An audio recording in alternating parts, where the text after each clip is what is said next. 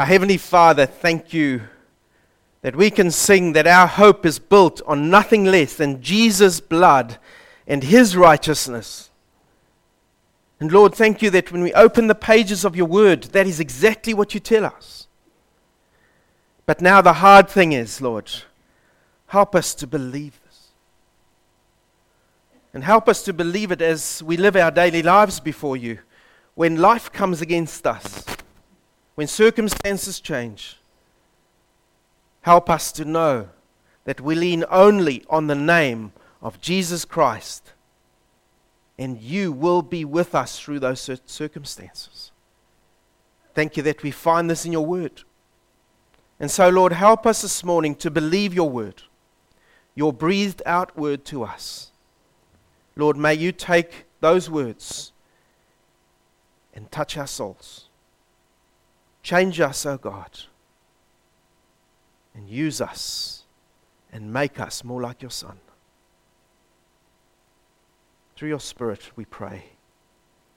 Help us now. Amen. Well, I love those words. My hope is built on nothing less than Jesus' blood and righteousness. That's the theme of Colossians as we've been studying this book. I dare not trust the sweetest frame, but wholly lean on Jesus' name. That's what Paul was trying to tell the Colossians. Don't be led off by false doctrines. Don't be led off by false teachings, but lean wholly and solely on Jesus Christ and what he has done for you. Nothing else. So let's go and look at Colossians, Colossians chapter 1. We did um, verses 1 to 8 last week, and this morning we're going to be looking specifically at verses 9 to 14. But I want to read from verse 3. So, Colossians chapter 1, verse 3 to 14. We always thank God, the Father of our Lord Jesus Christ, when we pray for you. Since you heard of your since we heard of your faith in Jesus Christ and of the love that you have for all the saints, because of the hope laid up for you in heaven. Of this you have heard before in the word of the truth, the gospel, which has come to you, as indeed in the whole world it is bearing fruit and growing, as it also does among you, since the day you heard it and understood the grace of God in truth, just as you learned it from Epaphras, our beloved fellow servant. He is a faithful minister of Christ on your behalf and has made known to us your love in the Spirit. And so, from the day we heard, we have not ceased to pray for you, asking that you may be filled with the knowledge of His will in all spiritual wisdom and understanding, so as to walk in a manner worthy of the Lord, fully pleasing to Him, bearing fruit in every good work, and increasing in the knowledge of God. May you be strengthened with all power, according to His glorious might for all endurance and patience with joy, giving thanks to the Father who has qualified you to share in the inheritance of the saints in light. He has delivered us from the domain of darkness and tr- transferred us to the kingdom of His beloved Son, in whom we have redemption, the forgiveness of sins. Wow, what a rich passage. And I hope you appreciate that we can't go through everything in this passage. We just cannot do it. And that's the beauty of Scripture because every time we come back to a passage, there's more. It's like, an, it's like a mine you keep digging into and you never get to the bottom. And so I urge you, come back and back and back to this book. Reread the passages we've done because you'll get more jewels there for your soul. And so we're going to highlight a few things this morning of what God teaches us in this passage. You see, as Christians today, it's very, very important that you have a strong faith. Why? Why is it important to have a strong faith? Any ideas? Come on, Bo. Distraction. Thanks, Bo. Distractions, yes. Anything else? Hope, yes. Anything else? Encouragement, yes. There are quite a few reasons. You see, in our secular society, which regularly scoffs at Christians and the Christian faith, it's really, really important that we as believers know what we believe and why. And most importantly, who we believe in. Because if we don't, we can become increasingly uncertain in our faith. And consequently, we can hold our faith uncertainly. You see, when the acid of scoffing starts eating away at the foundations of a weak faith, three things happen. You're tempted to abandon your faith and maybe trade it in for something which is, in your opinion, maybe slightly stronger or slightly more crazy or more exciting. Something more real. Maybe like the Baha'i faith, which is very much around us. You'll see them in the ads sometimes or their books they'll try and sell you. Or maybe you'd think that maybe we should join the interfaith movement. After all, See, if your faith isn't strong, you can be tempted to abandon your faith and to chuck in the towel and say, Well, that's it. I'm just going to carry on life. The Lord will sort it all out in the end. He will sort it out.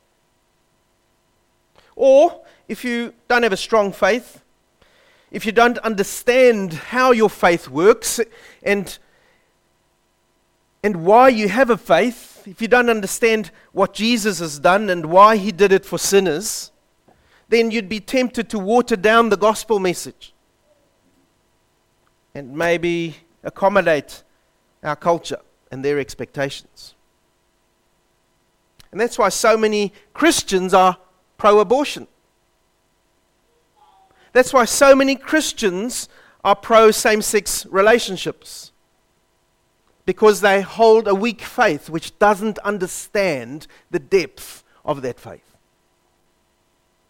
And then there's a third thing, a third reason why we need a strong faith, and that is because when you have a strong faith, when you understand what Jesus Christ has done for you, then you will be grateful to God. And you'll have a deep sense of gratitude for what God has done for you in Christ. And you'll become, and you won't become engulfed in anxieties when trouble hits you. You won't be tempted to look for security in something else, something other than Jesus Christ. Because you're so grateful for what God has done. You understand, I was a sinner, I'm saved by grace. And so when the troubles of life come against me, I am a sinner saved by grace. God will not let me go. You, know, you have to understand that. And you need a deep faith for that. Otherwise, you can be tempted to go into other philosophies, like the Colossians were. Deeper life is one of the teachings that's around now. It's called deeper life. What is it? Well, it teaches you that you should have better contact with your inner self as a believer. So it's not about Christ, it's about having a better contact with your inner self. That'll give you strength in life. Or victorious living is another movement which is around. Now, yes, we are to live victoriously because of what Jesus Christ has done. But they use positive motivational exercises all the time. That's all it is. Or you'd be tempted to, and I use this carefully now, to join the mental health industry. Go and see your shrink every week because that's what we do. And when I was visiting in America, every second person's got an appointment with their psychologist every week. It's like feeding the dog. You need to go and see your shrink. And these are believers I'm talking about. And yes, at times you need to see these people to get help, and you need to go and see um, medical staff because you need help. But we shouldn't be building these things as a believer just because that's what we do because we start to lean on these things as crutches. And so that's why you need a strong faith in the Lord Jesus Christ. And so, welcome to the world of the Colossian church. And what the Apostle Paul wants to do in the passage we've looked at this morning is to strengthen these Christians in their assurance of the hope they have in Christ. And he does this by expressing to them in his letter his prayer for them. Every time he thinks of them, every time they're brought to mind, the Apostle Paul and Timothy pray for them. What is their prayer? Well, we're going to look at this proper prayer today. This is a proper prayer, it's not just a superficial one. Firstly, we see it's a prayer of thanks. It's a thankful prayer. Verses 3 to 5. He says, We always give thanks to you, for you. When we pray for you, it's not an if and when I remember, it's when we pray for you. I love that. When we pray for you, we give thanks to the Father. God, the Father of our Lord Jesus Christ. Who are they praying to? They're giving thanks to God, the Father of our Lord Jesus Christ, the deity who are a trinity at work. God the Father, God the Son, deity through the Spirit. They pray to Him and give thanks. What for? For, and this is what we looked at last week, for the genuineness of these believers what were the three marks of genuine believers? Can you remember? Faith in? Faith in Jesus Christ. Thank you. One of you get a prize. Faith in Jesus Christ. What's the second characteristic? Love for the saints. And what's the third one?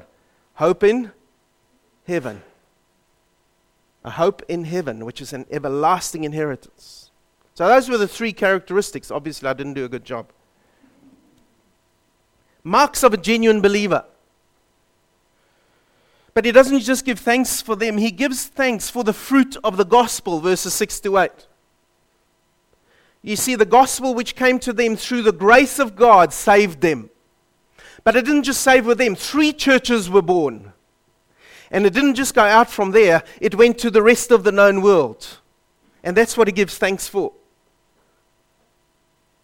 You see, when the gospel message, when the truth is proclaimed, souls will be saved. When untruth is proclaimed, confusion will reign. And so he gives thanks that the true gospel message was spread, that it bore fruits, that sinners were saved by grace, and now the kingdom is growing. That's a summary of those verses. He gives thanks. He gives thanks for them every time he prays for them. There's a lesson there for us. I'll come to that later. And I love this. It's a meaty prayer. It's not just your normal empty prayer. Lord, bless this day and uh, everything I might do and the missionaries. Amen. It's a bit empty, isn't it? Feels a bit heartless. It's not the babbly prayer. 24 Hail Marys senseless words. Jesus warned against that in Matthew 6 7. He says, Don't heap up empty phrases so that you'll be heard by using many words. Jesus is not impressed by many words.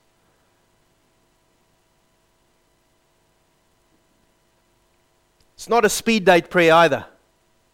The one you say just before you shoot off to work because you're late. It's not one of those. This is a meaty prayer, it's a proper prayer. And it's a prayer we can learn from. And I want to learn to pray like this for every single one of you. So, what does he pray? Let's look. He says, Lord, may you fill them with the knowledge of your will. May you fill them with the knowledge of your will. What does that mean?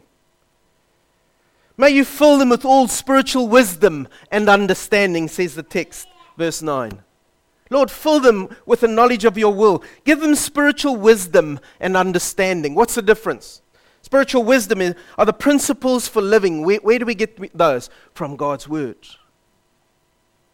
And understanding, knowing how to apply those principles practically in our lives. Lord, give them a knowledge of your will. Give them spiritual wisdom and understanding. You see, the Christian faith is not just a good feeling. Jesus saved me. Yippee, I feel good. It's good. Praise the Lord. Hallelujah. It's more than that, there's depth to it.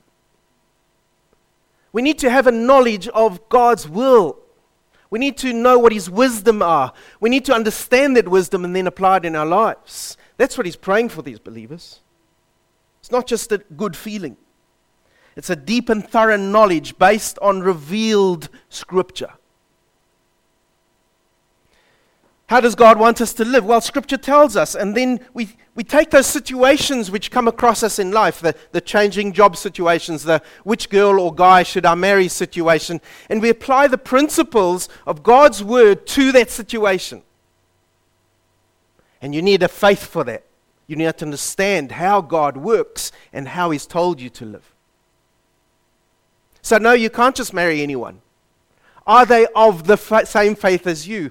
Are they vibrant Christians who believe Jesus Christ is their Savior? If you're a believer, that's the only one you can marry. No exceptions to the rule, says God's Word.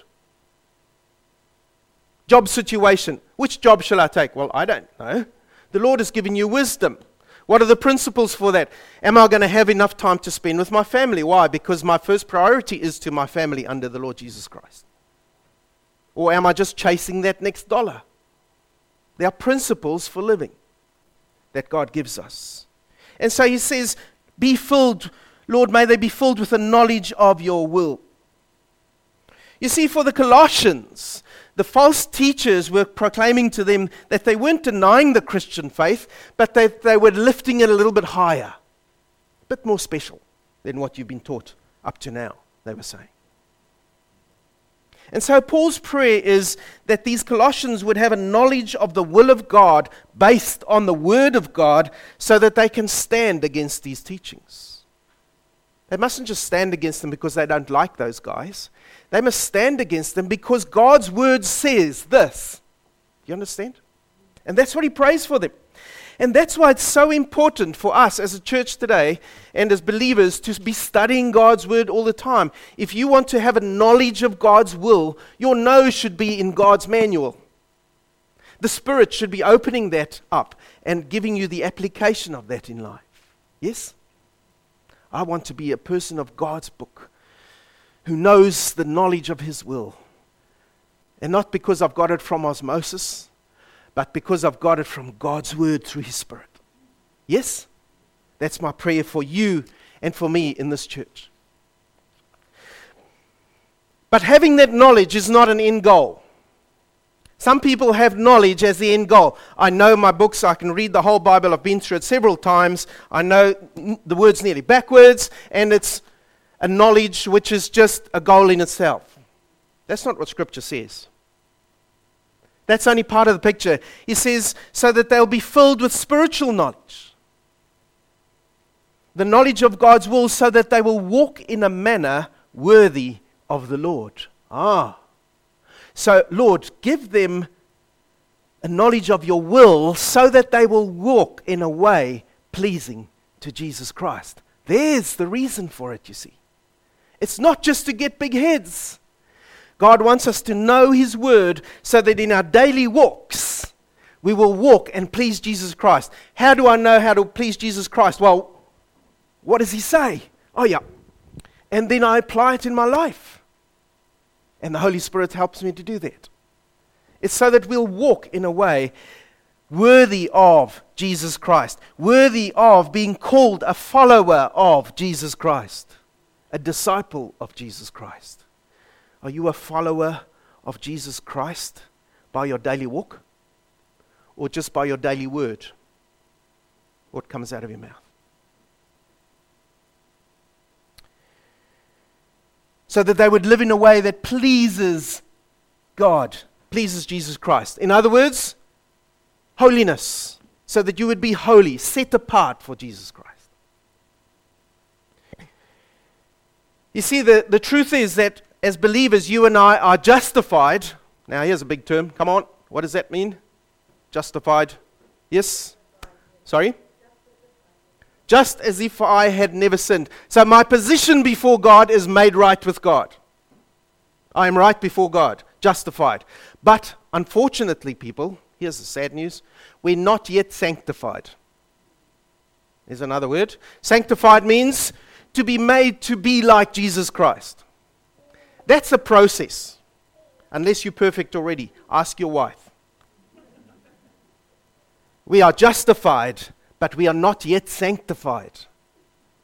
We need to be made to be like Jesus Christ. And man, has he got a job on his hands. I know in my life. You see, we don't set the standard of our walks. Who sets the standard of our walks? Jesus does. And I believe that's why so many believers do not want to know more about this God's Word. Because it's too uncomfortable. Because God is now setting the standard of their walks. They can't set it any longer. And that is why many walk away to other things which are much more accommodating to their, their way of life, which provide many more exceptions to the rule because it's easier to do it that way. That's why many walk and live disobedient lives.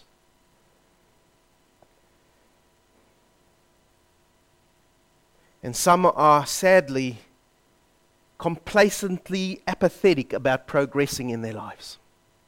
I meet them every day. I met one in the, in the bank, this, oh, not in the bank, in a, I won't say where it was, in a business this week. Used to go to church. Oh, I don't need to go to church now.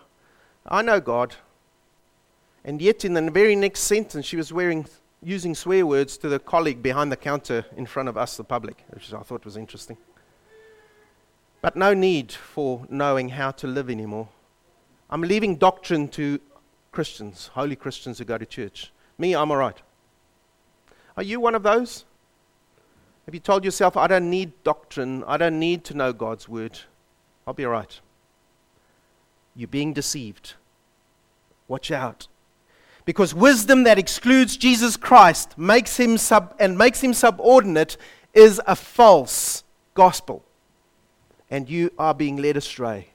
Watch out. Well, the Apostle Paul's not finished in his prayer. This, I told you it's a meaty prayer. So, what does he pray now? Verses 10 to 11. Let's look at the text. Lord, I pray that you would give them all spiritual wisdom and understanding so as to walk in a manner worthy of the Lord, fully pleasing to him, bearing fruit in every good work and increasing in the knowledge of God. You see, these false teachers in Colossae were trying to change the way the people were thinking by changing them from the, from the outside. They were telling them, do this, don't do that, and go on this specific diet. Okay? So do this. The, these are the things you must do if you want to be a proper Christian. These are the things you mustn't do if you want to be a proper Christian. These are our little tick box rules. And, by the way, don't eat these specific things because the Abrahamic law forbade it. And the Apostle Paul warns them. He says, You're not changed from the outside, you're changed by true spiritual growth, which comes from inside. And who can do that? Only Jesus Christ through the Spirit. He can bring that change. That's the only way. So that why? So that you would bear fruit in every good work. You see, these are the marks of someone who is walking an obedient life before the Lord, which pleases Jesus Christ. Bearing fruit. Are you bearing fruit? What do you mean? No, no, look in Ephesians and Galatians. Galatians chapter 5, verses 22 to 23. Just some of these fruit. Fruit of the Spirit is love, joy, peace, patience, kindness, goodness, faithfulness, gentleness, self control. Those are some of the fruit. Are you bearing those fruit? Ask your wife, ask your children. They'll tell you. Are you a believer who is bearing fruit in every good work? You see, in the Christian walk, which pleases the Lord, there's no spiritual blobbing. You can't just cruise and hope everything turns out all right in the end. You need to bear fruit. No pressure. The Lord will give you those fruit if you are living a life which pleases Him. He will give them to you. They are His gift to you. They're a, they're a spiritual byproduct of a righteous life. An increasing knowledge of God, says the Apostle Paul. Lord, give them an increasing knowledge of God, a growing knowledge of Him, a deeper and a growing love for God's Word as He reveals Himself to them, a sensitivity to the promptings of His Spirit. May they be growing in you, Lord, and in your knowledge. Bearing fruit, a growing knowledge of God. Tell me if you think back on your life, let's say, we not, won't take it long because I can't remember too long ago anymore. Um, 15 years ago, 15 years ago, if you honestly look at your life, do you see a growth there? How's your spiritual growth chart doing? Is there need to be concerned? Are you flatlining? Or do you see your life becoming more like Jesus Christ because of what God is doing in your life? Because if you reach the plateau, if you can't see any progression in your life, you need to seriously go back and ask the Lord to look at your life again. And help Him to bear fruit, to give you a greater sense of knowledge. And I can nearly take it back to this. You haven't been spending time in the Word as you should be. Here is how you grow. Here is your spiritual food. If you don't grow, you'll become thin as a rake as a Christian. And that's not healthy. And then Paul prays, Lord, will you strengthen them with all power by your glorious might? Wow, what a prayer! How much might? All power through the might of Jesus Christ. So, what are you afraid of? What a prayer. But there's a reason for that, so that they will endure and be patient in their current situation. There it is in the text. They need the source of power to be Jesus Christ Himself with all His glorious might. Why? So that they will endure, so that they will be patient. Now, endurance has to do with long suffering in the face of provocation. In other words, people stuff. Come on, you all know what I'm talking about. People drive you mad. Church would be so easy with no people. You see, we need God's strength, all His strength, so that we'll endure provocation. And then, so that we'll be patient. I always had it the wrong way around. I thought patient was with people. No, patient is to do with circumstances and carrying on, carrying on, carrying on. Next step, carrying on. I'm patient. God will get me through this. That's patience. So, Lord, give them your strength so that they will endure and be patient. And do this all, he's not finished, do this all with joy. Now, there's the rider. You try doing all that with joy on your own. Dark circumstances, people that are grumpy against you, and still be joyful. It's impossible without the might of Jesus Christ to help you, right? What a prayer. We're not finished. There's more. Verse 12, what does he say? So they'd be strengthened with all power according to his glorious might for all endurance and patience with joy, giving thanks to the Father who has qualified you to share in the inheritance of the saints in light. Fantastic. So he asks for this whole prayer so that they will give thanks to the Father continually. So they're going through all right time, but they're in danger from these false teachers. But he prays, Lord, may you give them the strength they need. May they bear this fruit so that through all this they may give thanks continually to you, Father. For what? What are they giving thanks to? They're giving thanks to the Father for. This is really important. You need to, if you're sleeping, wake up. You need to hear this. What do we give thanks to the Father for? For qualifying us for an inheritance in light. Wow. How do you qualify? You write your degree, your exams, get it right, marked it 80 out of 10 or 65. I always used to get those. No, it's got nothing to do with you. God qualifies you for this inheritance with the saints in light. And the only way he does that is through his grace. He takes a sinner who is dead, he takes him, he gives him a whole new life and, an, and a soul which loves him. And then he makes you right with him, and you qualify by God's power for that inheritance. We can't do it. You accountants sitting among us, I'm sorry. There's no way that we can pile up rands and uh, dollars. Sorry, rands. Where'd that come from? Dollars and cents, and pile it up to a nest egg in the kingdom. We can't do it. This is the one inheritance that only the Father can give because only He qualifies. He makes us right before Him.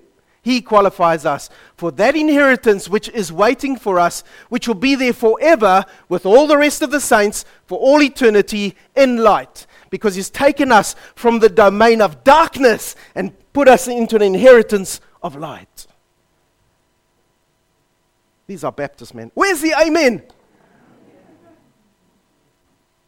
You get that?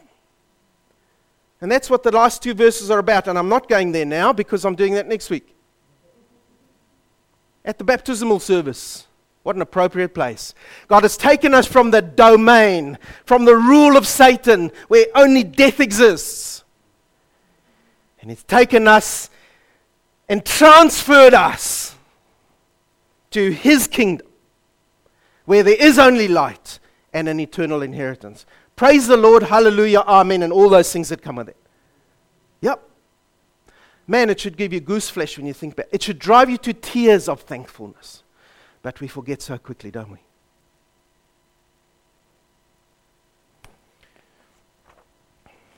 So, what do we do with this? I need a volunteer.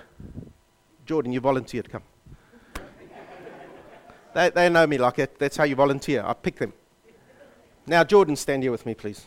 We're good friends, right? Yep. Yep. You're a believer? Yep. Yep. Now stand here. Right, Jordan. I want to pray for you, Jordan. Now, listen to the difference this makes. When we pray for each other in this way, listen to the difference it makes. Jordan, I want to pray that God would fill you with His knowledge of His will in all spiritual wisdom and understanding. So that you will walk in a manner worthy of the Lord, fully pleasing Him, bearing fruit in every good work, and increasing in your knowledge of God. Man, that's not just Lord bless Jordan. Do you hear the difference? Lord, may you strengthen Jordan with all your power according to your glorious might, so that he will endure and have patience with joy and give thanks to you, Father, who has qualified him to share in the inheritance of the saints in light, my fellow brother and saint. Yeah? What a difference! We should pray for each other more like this. Thanks, John. We should pray for each other like this, you see. So when you get your prayer directory or your church directory, look at each of those pictures and go to look Colossians and pray for those people. In this way, give them a proper prayer. And God will speak into their lives.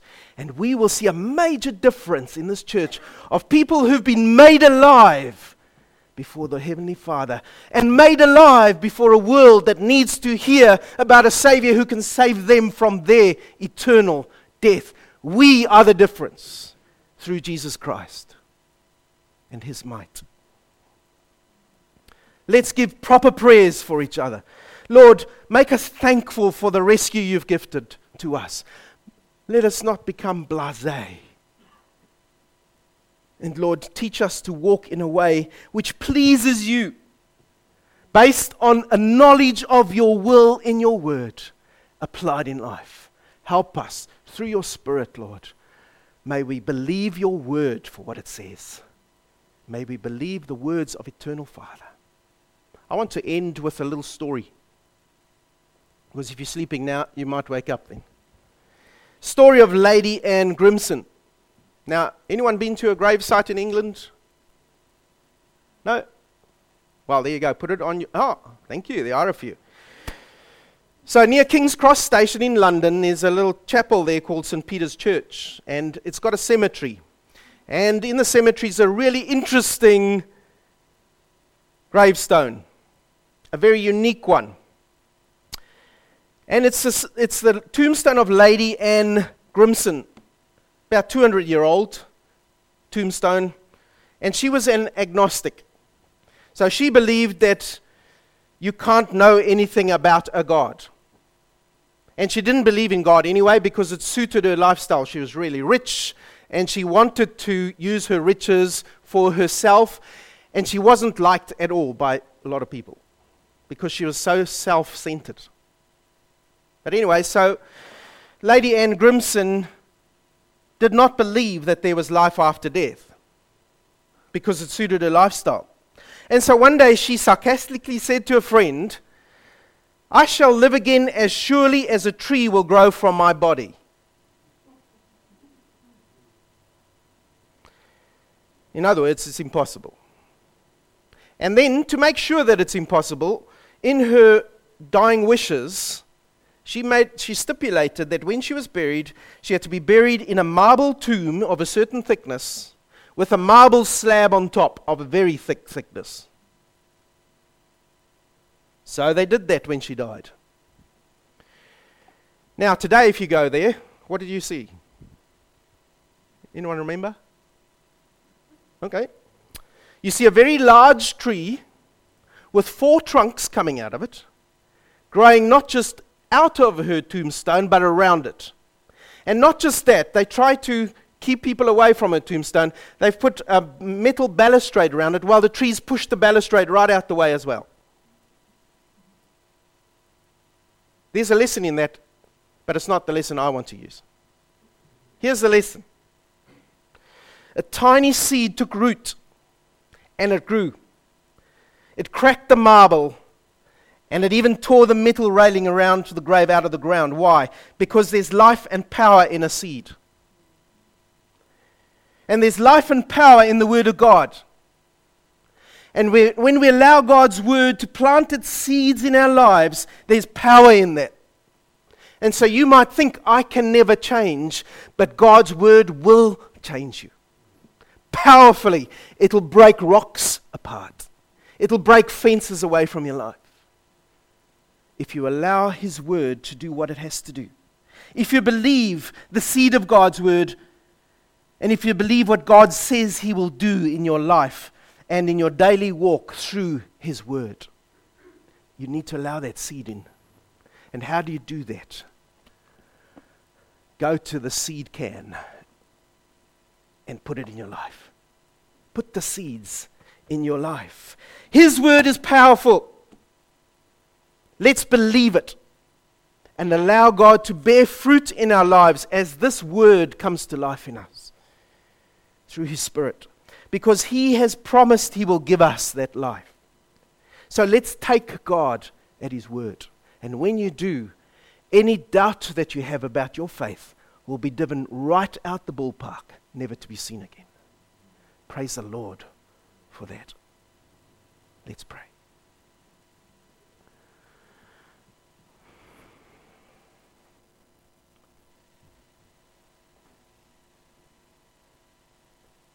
Lord our God, make us more serious about your word. Make us more serious about reading your word and listening to what your Spirit has to say to us so that we will live lives which please you, Lord Jesus. Lord, make us more serious about putting you, Jesus, at the front and center of our lives, allowing you to tell us how to walk, not us dictating to you how we want to walk. Save us from ourselves, we pray. And Lord, as we trust you through your word to do a mighty work in us, we know that you can take that same little seed and as we take it out to those around us, you will plant that seed in their lives. And it too will break marble slabs apart of sin and give new life where there was only hollow death. And you will break apart anything, any other baggage that comes with a life. Because when you save, you save to the uttermost. Everything else is gone and your life remains. And then you start our lives with us, walking in a way which pleases Jesus Christ. Lord, help us to pray in this way for each other. Lord, help us to take our prayer lives seriously. Help us to pray for those around us, for our family members who do not yet believe. Help us to pray for each other as a church in this deep, meaningful way, so that we will look with expectation to see the way that you answer those prayers based on your word. Lord, help us to pray for those we support in mission outside of New Zealand in this way. Lord, help us to pray for those that we sit around at the friendship lunch here in Wanganui Help us to pray for them in this way so that they will see the light of the gospel merging in on their lives. Lord, thank you for your word. Make us powerful and efficient Christians because we live Jesus Christ and his word to those around us, not because of us.